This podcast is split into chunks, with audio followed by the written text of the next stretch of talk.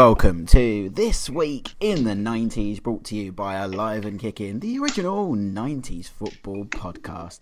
On tonight's show, we reminisce Le Tiss as we talk about that goal and the rest of his back catalogue, and the man who changed football from hero to transfer zero, maybe, or the other way around, whatever you like to play it. Jean-Marc Bosman in all his glory is discussed, and a whole lot more here on This Week in the 90s. Hello, this is Luisa Amor Rodriguez, and you are listening to Alive and Kicking, the 90s football podcast, okay? Now, where is Linda?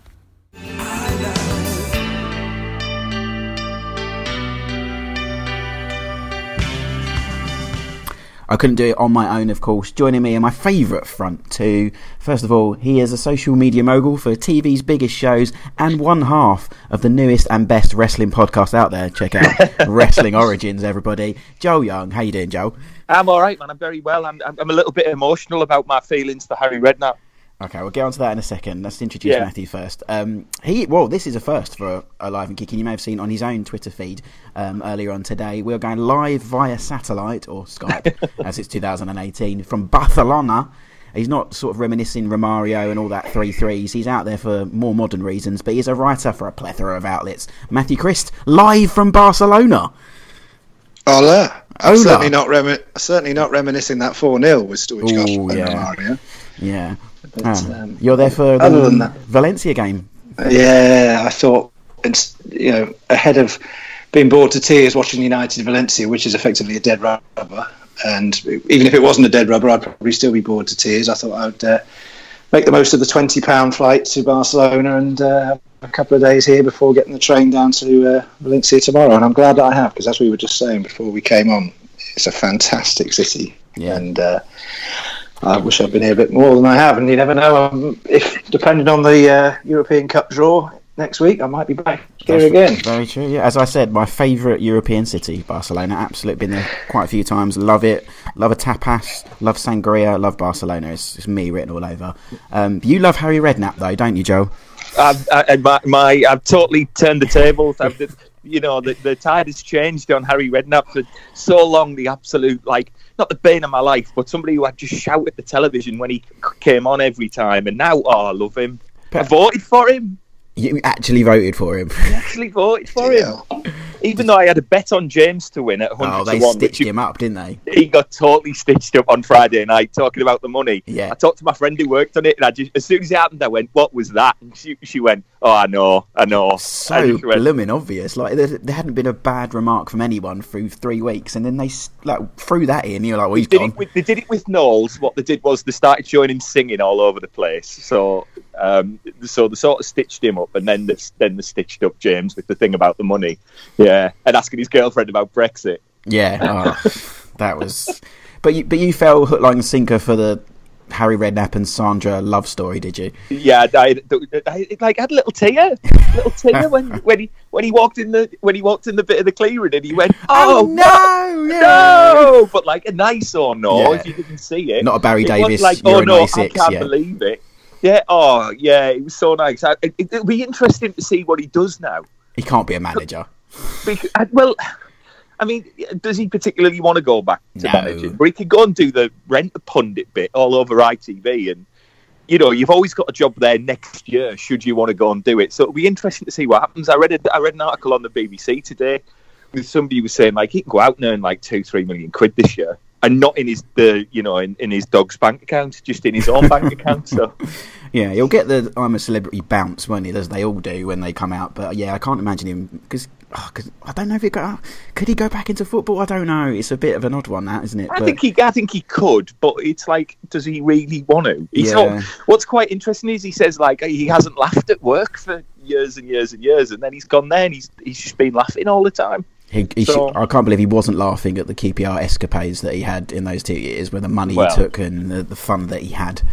Indeed. I mean, yeah, I went into that. I have a certain opinion of Harry Redknapp after a bit of a bad taste, let's call it, in my mouth after what happened at Loftus Road. But yeah, I mean, props to the team at I'm a Celeb. They clearly edited it in a way that we'd all fall in love with the new national treasure, I heard him called today, which is somewhat ridiculous, but yeah. Yes. Matthew, you've been very quiet. You're not buying into this Harry Redknapp nonsense. I've always, in a footballing sense, I've always had a lot of time for him. I remember reading his first book years ago when it first came out, about 15 odd years ago, and really enjoyed it. And I'm just wondering whether Joel fell for it as hook, line and sinker as he did for the old escapade down Las Ramblas about 10 years ago.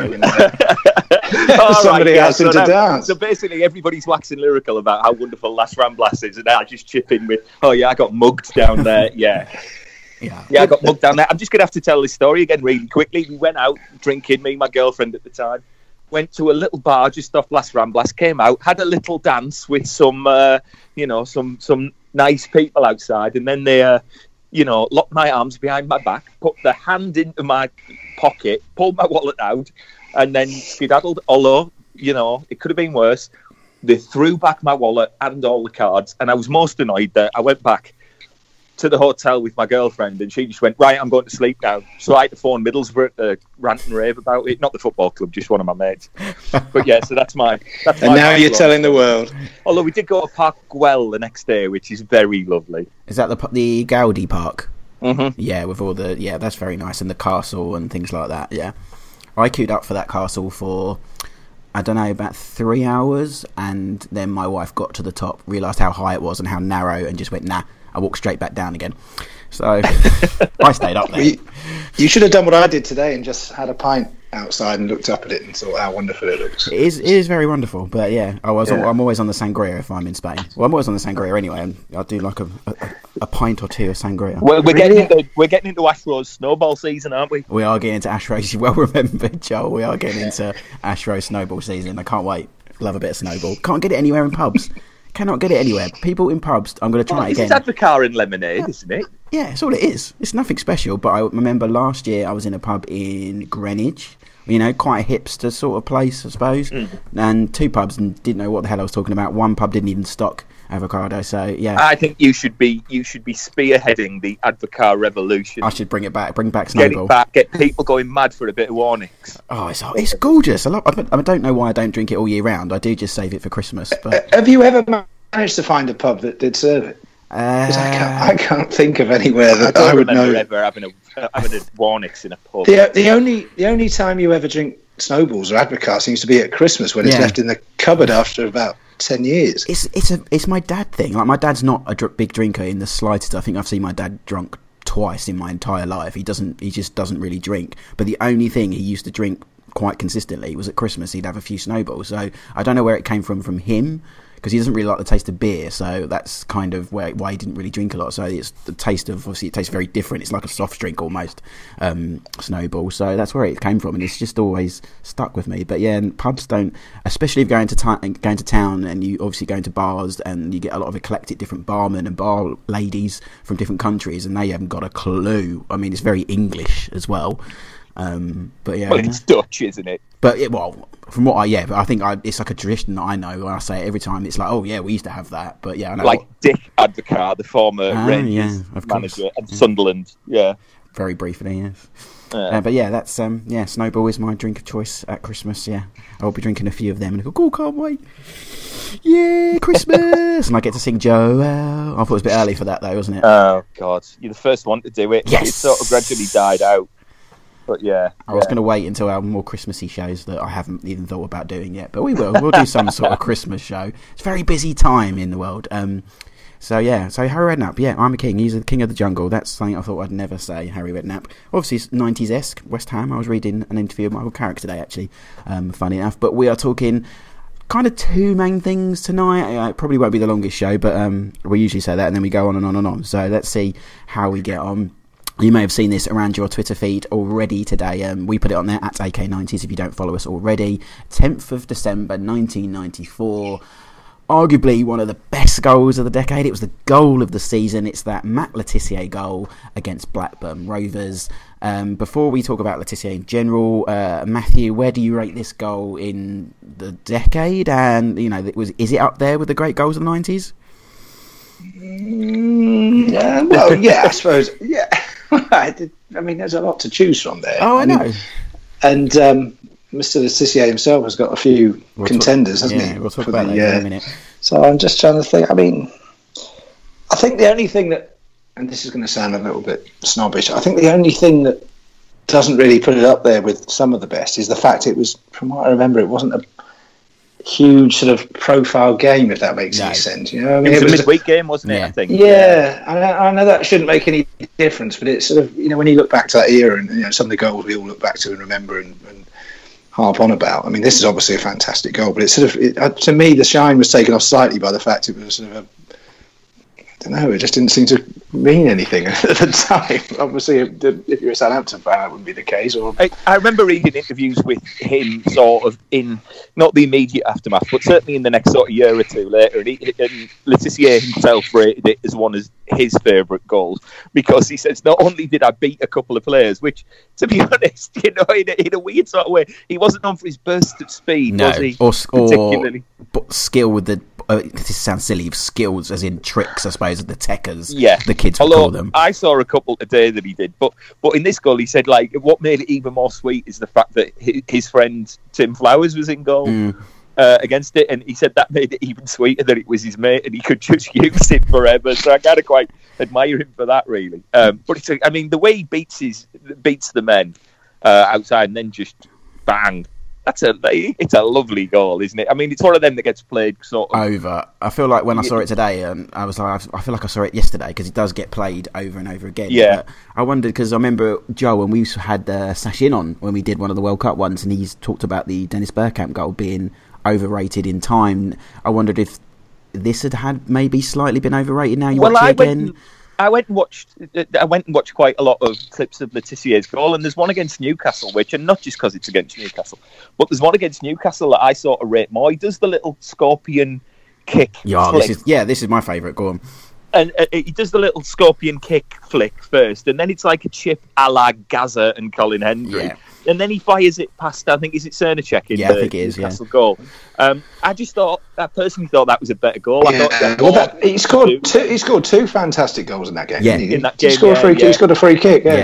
Yeah. I was just going to say that kind of proves my point. I think the fact that for some reason we all remember those goals, obviously because it was a Super Sunday game, which at the time just seemed so high profile, didn't it? I mean, now pretty much every game seems to be on television anyway, but then it just magnified anything that happened, and I just think for that fact, those two goals being on television on a Sunday at 4:00 were just that doesn't mean they were technically better, but it just added to their importance, I think. But I agree, I think that goal was, I don't know, just seemed a bit more dramatic for some reason. Yeah. It seems a lot more skillful, I think, whereas you can say that he beat the two men in the Blackburn one. He sort of beats the two guys and it's wallop. And he obviously knew exactly what he was doing, but it's just the way he sets himself up on that Newcastle one. It is the little scorpion kick and then the flick over, and it's like, that's what the finish is great as well, isn't it? Yeah, really composed. Just sort of very nicely sort of slotted into the bottom right corner, and it's like a much better goal, I think, than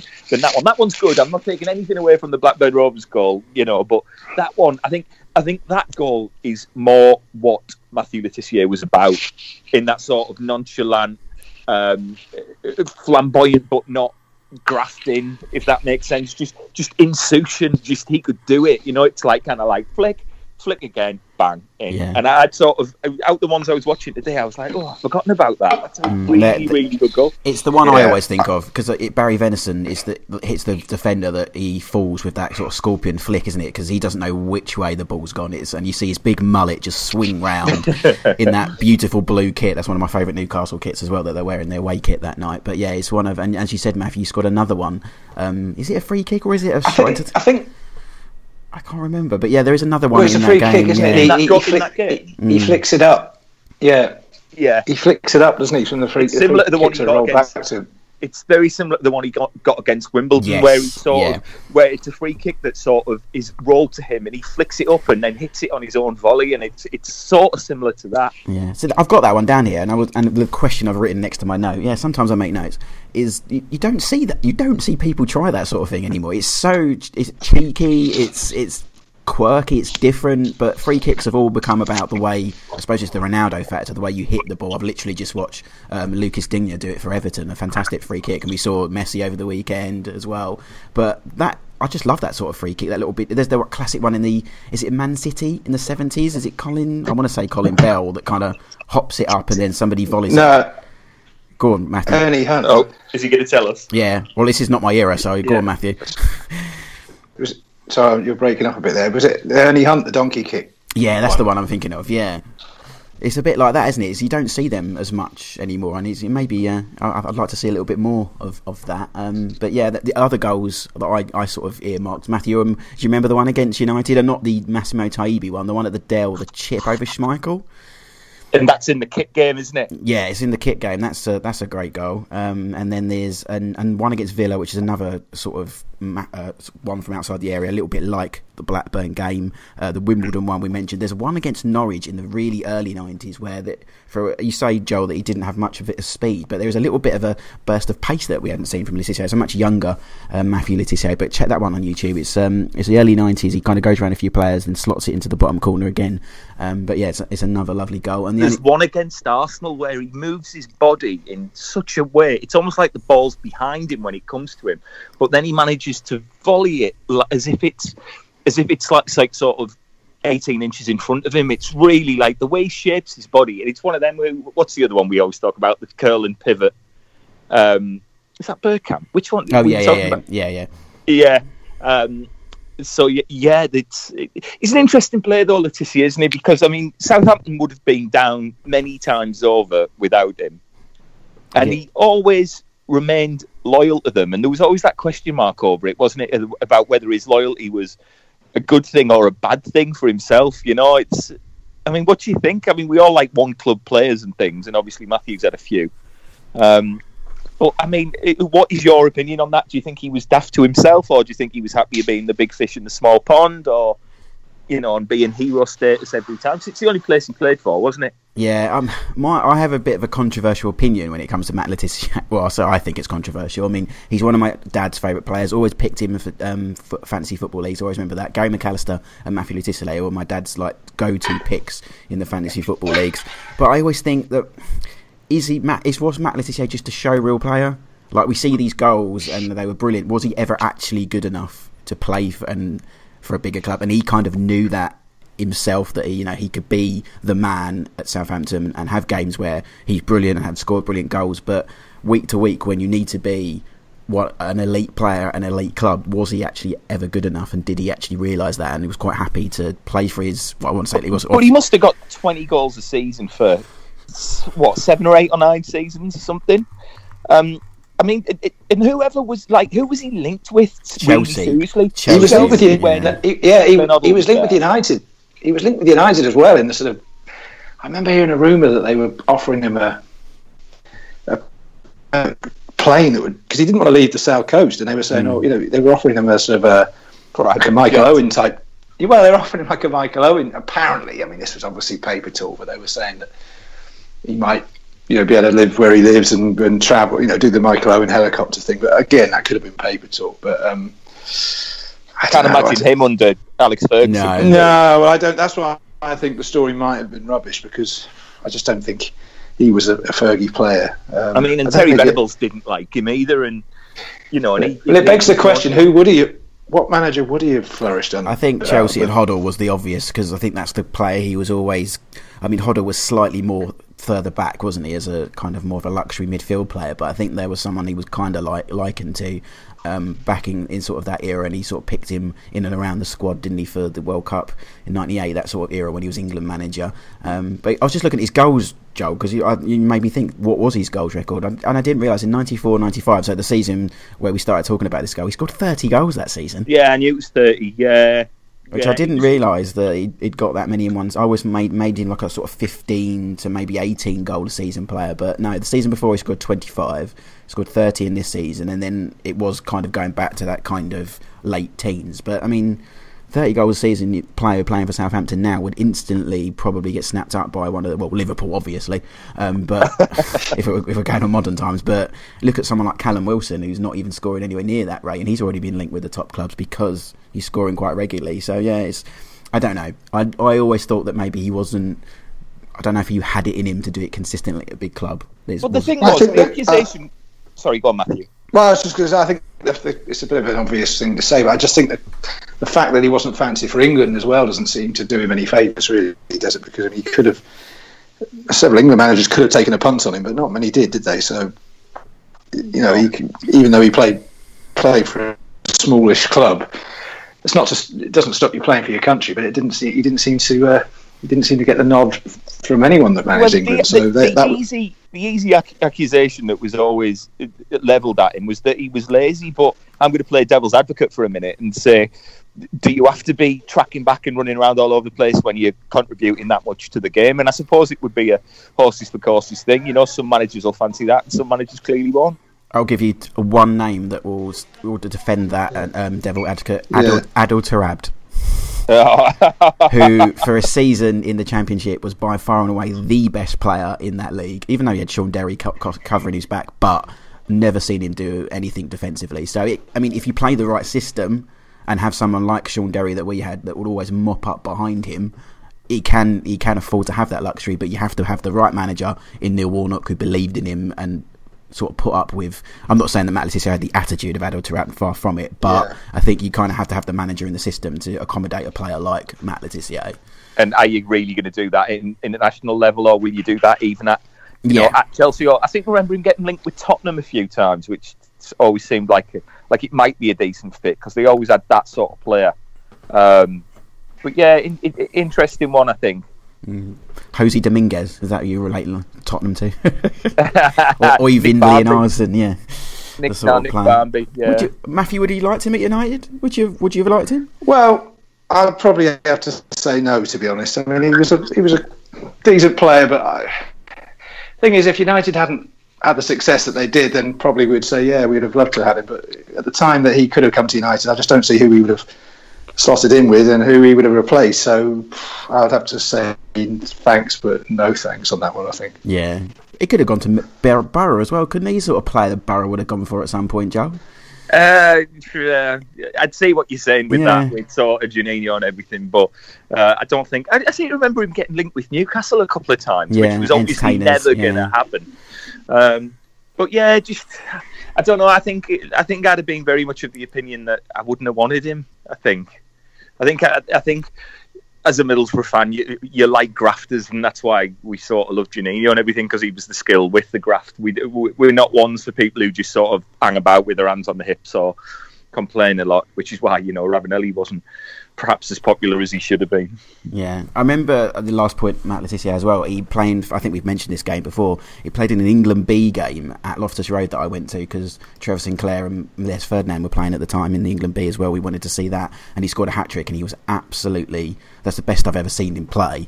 One of his goals in particular, I think it was on a show reel that I saw earlier on. So there was that, around that time, I did see what these clubs and what we've been saying see, but as I said, was there talk of him playing for France at one point? Because he's obviously from the Channel Islands, isn't he? And him and Lassau would both qualify. Does that automatically qualify if you're from the Channel Islands? Do you get dual? I seem to remember it being said at the time, but I can't remember whether it's actually true or not. But it was definitely said around the time that both him and Lassau could have gone and played for France if they'd wanted to. It's pretty damning then, really, isn't it? If England didn't really want him, France didn't really want him, and no one else apart from maybe France was really a bit of a non-starter, like when they said a few years ago about Almunia was going to go and play goal for England.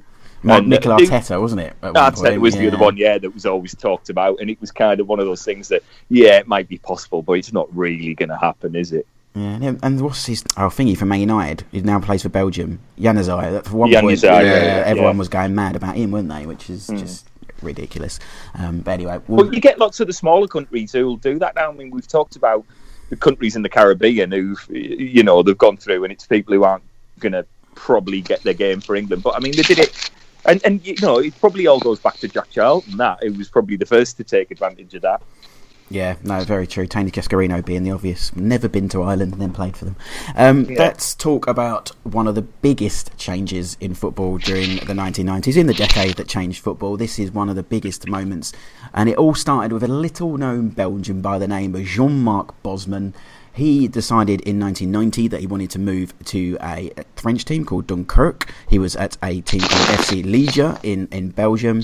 Liège were refusing to sell him to Dunkirk, and obviously he was then put on a transfer tribunal. His wages reduced, decided he wasn't the first team player. So basically he took the club to court and decided that he was looking to sort of accuse them of fair trade in the transfer market, and this is when the Bosman ruling was first agreed. On the 15th December 1995, the European Court of Justice declared that players would now be allowed to move once their contract had expired, and the club would no longer be entitled to any transfer fee. They could even discuss terms 6 months before.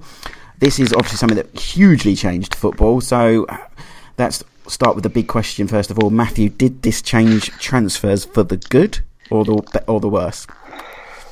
Well, I suppose it depends which point of view you're looking at it from. I mean, from a fan's point of view, I'm not really sure it makes much difference because I mean, players would come and go either way, and I mean, obviously there's been some players that, if you're on the side which gains out of it, you're going to think it's great, like Sol Campbell or whoever. If you're on the point of view where you lose, then you think it's terrible. But I think from a legal point of view, you really can't argue against it, really, because if you think about it, I mean, it's incredible to think for all those years clubs were able to basically dictate to a player that wasn't on their books, essentially. I mean, if a player's contract ran out, then it went to a tribunal about what the price was. I mean, really, in what walk of life would that happen anywhere else? I mean, if you didn't have a contract, you just walk away, which is exactly what happens now. So the whole good or bad thing, I'm not quite sure, because clubs obviously do very well out of a lot of sides of football, so I'm sure they can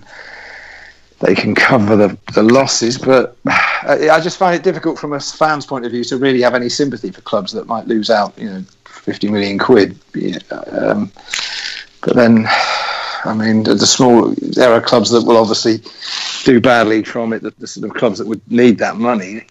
Obviously, what used to happen years ago with clubs would sell on to survive, which I suppose that's the biggest impact now. I mean, for clubs like Tottenham and United and Chelsea and Liverpool, they've all lost out. I mean, McManaman left on a free, and a lot of players have left on frees, which I don't think has affected a lot of clubs in the Premier League. But I think if it affects anybody, I suppose it affects the smaller clubs that would be the supply line, I suppose, in the chain. And yeah, I suppose that's a bad thing from their point of view. Yeah, that's the kind of the devil's advocate argument, isn't it? I was going to come to and ask Joel, it's not really, this wasn't affecting the big clubs because the money comes in left, right and centre, but did this first of all trickle down to the lower leagues as being a problem? Is that how it was seen at the time, Joel? Well, I think so, wasn't it? I mean, didn't they make alterations as well that if, you know, it was somebody under 21 or 23, there's got to be a payment? Yeah. And originally, couldn't it only go between countries? Because I don't think it was happening. You couldn't do it from English club to English club originally. I don't know why I'm thinking that, and it might be wrong, but I just remember when Jamie Pollock left Borough, he went on a free transfer to Osasuna, and then before you know it, he was at Bolton Wanderers. So, you know, and I'm trying to think whether it was sort of in the country, and then it was eventually changed that you could just go wherever. But Matthew's right what he says, and that clearly it's lunacy in the fact that, you know, a player just couldn't leave when that was that, you know, and that, you know, make no mistake about it, if the club didn't want them, the club would have happily got rid of them and paid them off or whatever. So, you know, it's one of the things where the power has gone more to players and agents and everything else now as opposed to staying with the clubs. But, I mean, if you go back in football history, a lot of players were treated absolutely horrendously, you know, people in the 40s and after the war in the 40s and the 50s, you know, and Jimmy Hill getting involved with Fulham and all that business because people just weren't allowed to move. And if, you know, and if the club didn't want to sell you, then they didn't have to, and they could just leave you there to rot, and that's the end of you. So I think in that respect, it's clearly a good thing. But then again, you know, if you put the investment in a player, et cetera, it could be a bit of a nightmare. I'm trying to think of a player, apart from a move that's really pissed off fans like the Sol Campbell one. I mean, I'm trying to think of clubs that have, top flight clubs that will really think they've lost out on the back of this. I mean, I'm thinking McManaman comes to mind because he went on the free. He was one of the first big profile one, wasn't he? Yeah. I mean, what would he have gone for back then? 20 million quid, 15? I don't know what the. Well, yeah. Maybe. Well, maybe so. Probably looking at like 25. Yeah, the 25. Yeah. Yeah. So essentially, Liverpool lost out on 25 million quid. I mean, I'm trying to think of how many of those kind of signings there have been. Because what tends to happen now? Like, we got a few, I think. I can't remember whether Mendieta was definitely a free transfer. I'm not sure whether it was a Bosman or whether we just got him on a free after him being the world record transfer fee a couple of years before. But we certainly, I think Zenden might have been one as well, just off the top of my head. So I think for a club that wants to go places and has got a sharp eye and can fling money at a player as well, then you can use it to your advantage. All it is just a changing of the rules. And like I said earlier on, putting the power into the hands of the players, which, as a free tradesman and a person going about your life, you should be able to do that. You shouldn't be dictated to by your boss as to what you can do. It's just quite ludicrous that it was happening in the first place. Mm. I agree. It's changed the way that clubs have done their business now, isn't it? Completely. I'm trying to think of at the minute. I mean, you've got De Gea at the minute who's got apparently a year left on his contract, so let's say he's got 1 year left. I mean, there's only going to. I can't see him winding that contract down and going on a free. It just doesn't seem to happen anymore, does it? It's I don't know why. I mean, you'd think he would, but well, if you look at something like Mesut Ozil, like 300 and something, whatever it is a week, 350, 300. Now, is that being done to? Because he's not particularly doing anything at Arsenal at the minute, and is that being done to sort of get some money back off him? Because at £350,000 a week, it only takes 3 million to add another 3 weeks to add another million onto the price. It's really peculiar. But then at the same time, they're letting Aaron Ramsey go for nothing. See that? Yeah. I mean, I think it's a case of give them an inch and they take a mile with the players. You're given the power back, but now you get these prolonged sort of negotiations. You get them when it comes to the 18 months mark when their contract's up. Then they, the crazy pay rises come because clubs panic. Like Mesut Ozil, as you say, I think they panic and throw the money at them. I mean, I definitely think it's obviously for fair trade, it's better the way it is. But I do think there's still, I think it's the players have taken the biscuit a little bit and used it to their advantage. The big one at the time as well was Edgar Davids, who moved from Ajax to AC Milan. So that was one of the very first Bosman. I think, and that would really hurt an Ajax. Yeah, and that would have been a lot of money for Ajax as well at the time. He was one of the the big players of that era as well. So I mean, I think it's one of those you can see both sides of it. It seems odd now in 2018. That there was a time when there wasn't this kind of fair trade and of contracts, and that literally clubs would keep them. I'm just trying to think that, like, say this never happened, and let's say it's now, and the Bosman ruling never happened, and let's take someone like De Gea for example. So he's got a year left on his contract, and he's valued at £100 million. So what would happen? He would come next year. Juventus wanted to sign him. He would probably then go on a tribunal for. I mean, I'm trying to think what it was. They sort of would meet in the middle, wouldn't they? Yeah, something. Often it wasn't. Quite often it wasn't disclosed. But I'm trying to think, would they say, right, okay, well, 50 million quid? I mean, I'd love to know how the tribunal worked that out. And who are the tribunal? Like, is this a? It's like the dubious goal panel. It's like who decides? It's just such a grey area, isn't it? Yeah. To say, well, look, if that player's worth, X amount, who's to say no he's not? It's hard to imagine in these days that is how it was worked out, but it was, and clubs seem to have got their heads around it pretty quickly, because like I say, you don't tend to get that sort of standoff now that you did get then.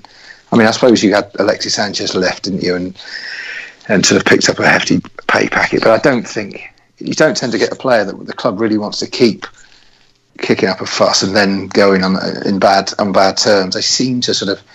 I mean, I'm thinking of players like Coutinho and Suarez, and they seem to get a way around it, don't they? Where they offer the player a big contract.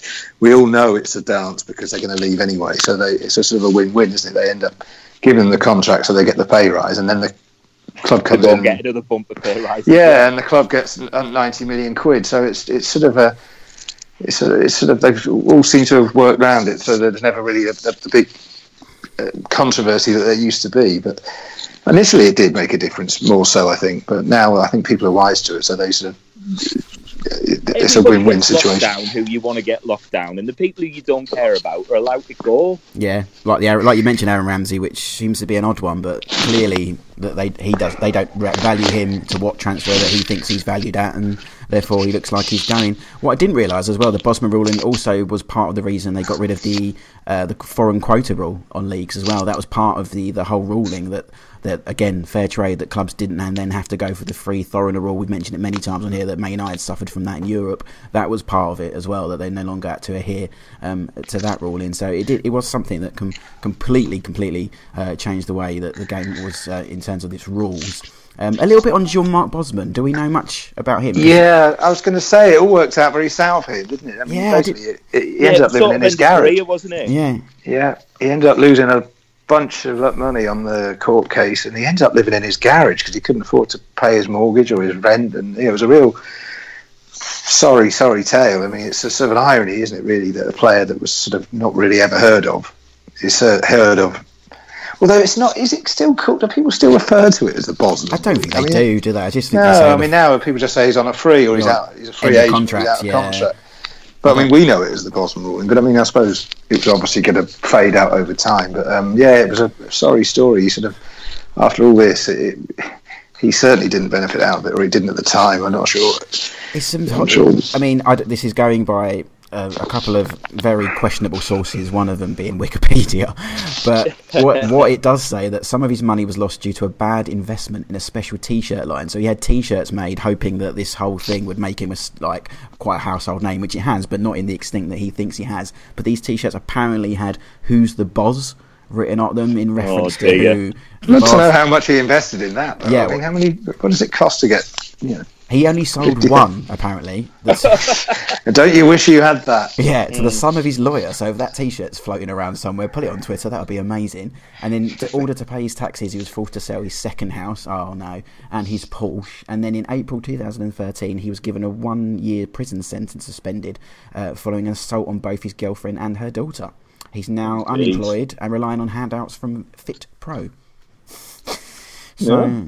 FIFA, which is the International Federation of... Oh, so it's a PFA type thing that he's relying on. So, yeah, I mean, as you say, for somebody who's such a landmark case... I assume somebody must have advised him on this. I wonder whether he was the kind of guy that took it on himself, or someone said, look, you've got a case here, because over the years... It's funny how it's taken that... It took so long for someone to actually say, hang on a minute, there's a case to be answered here. I mean, it's strange. It's never been. He must have had somebody, because judging by his later actions in life, he doesn't come across as the most savvy kind of gentleman. Well, not judging by the T-shirt. No, business, no. So he must have been. Yeah, he must have been advised somewhere along the line. So yeah, Jean-Marc Bosman, absolutely stonewall changed football there. Yeah, that's. I mean, that's all we've got to talk about this week. It's a bit of a quiet week in the 90s. I'm sure there was a few tidbits that might come up later in the week. But yes, thank you very much for joining us. You haven't found anything, boys. Usually, Joel, you throw something out, but no, we're all good for this week, are we? No, I've just been distracted with. I'm a celebrity, I'm afraid.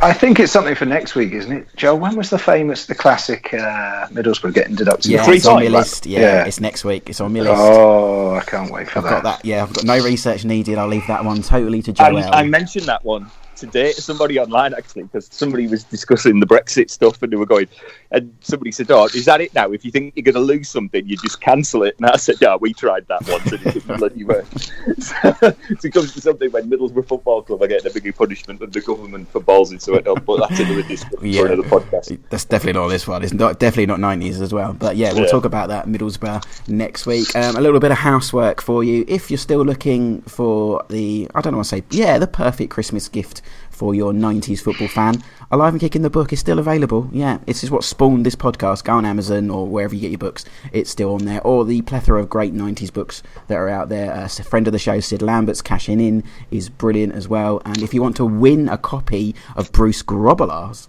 new autobiography. We had him on the show, on our last show, which was about the Merseyside rivals.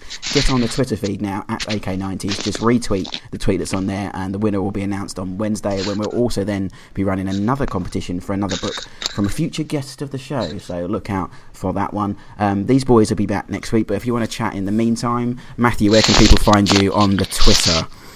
It's at Matthew J. Chris. Hola, indeed. And Joel, adios. Yeah, adios. And Joel, where can people find you? Talking, I saw you doing a lot of Top of the Pops talking this week. Top of the Pops was good on Friday, yeah. I'm a celebrity as well, but that's finished now. So hopefully we can go into something else. Yeah, Joel, baby Kirk, come and say hello. Oh. Be all good. Yeah, well, you know, you said on, what was it you said on Wednesday? Who's watching The Apprentice instead of watching I'm a Celeb? You're sick, you're sick. That was people. That was me. Yeah. A couple of people answered, but most people were watching out. Oh, it was a Christmas Apprentice. It was like all my Christmas come up. Oh, I used to love it. I used to think it was great, and then I just got bored with just how thick they are. Oh, I do you know what? I know it's contrived. I know that all the tasks mean nothing to the actual point of the show. That if he likes your business plan, that's it. You're going to win, basically. Yeah. But yeah. I just lap it up. I absolutely love The Apprentice. Roll on more. That's what I say. I wonder how Jean-Marc Bosman would have got on with his T-shirt business on The Apprentice. Would have been fired. You would have been dead. You would have got the feedback. No matter how you lose, that's what he's going to pick on you for. Oh, well, you did this wrong. Well, you know, anybody could have done that wrong. They might have just been unlucky on the day. You know. Oh, yeah. Oh, the whole premise of the show is completely flawed. It's just, I just ignore that and just lap it up for what... I couldn't even care if they're actors. Do you know what? I love the idea of the product. I just like the idea of making a product and seeing how badly they do it and stuff. But that's the geek inside me, I suppose. But, yeah. Let's finish on Jean-Marc Bosman there. Let's keep it 90s as we all always do. And as I said, we'll be back talking Middlesbrough next week. We've also got some sort of Christmas episode planned. Keep abreast on the Twitter feed. I'll tell you all about it. But until next time, I've been Ash Rose. This has been Alive and Kicking. Till next time, keep it 90s.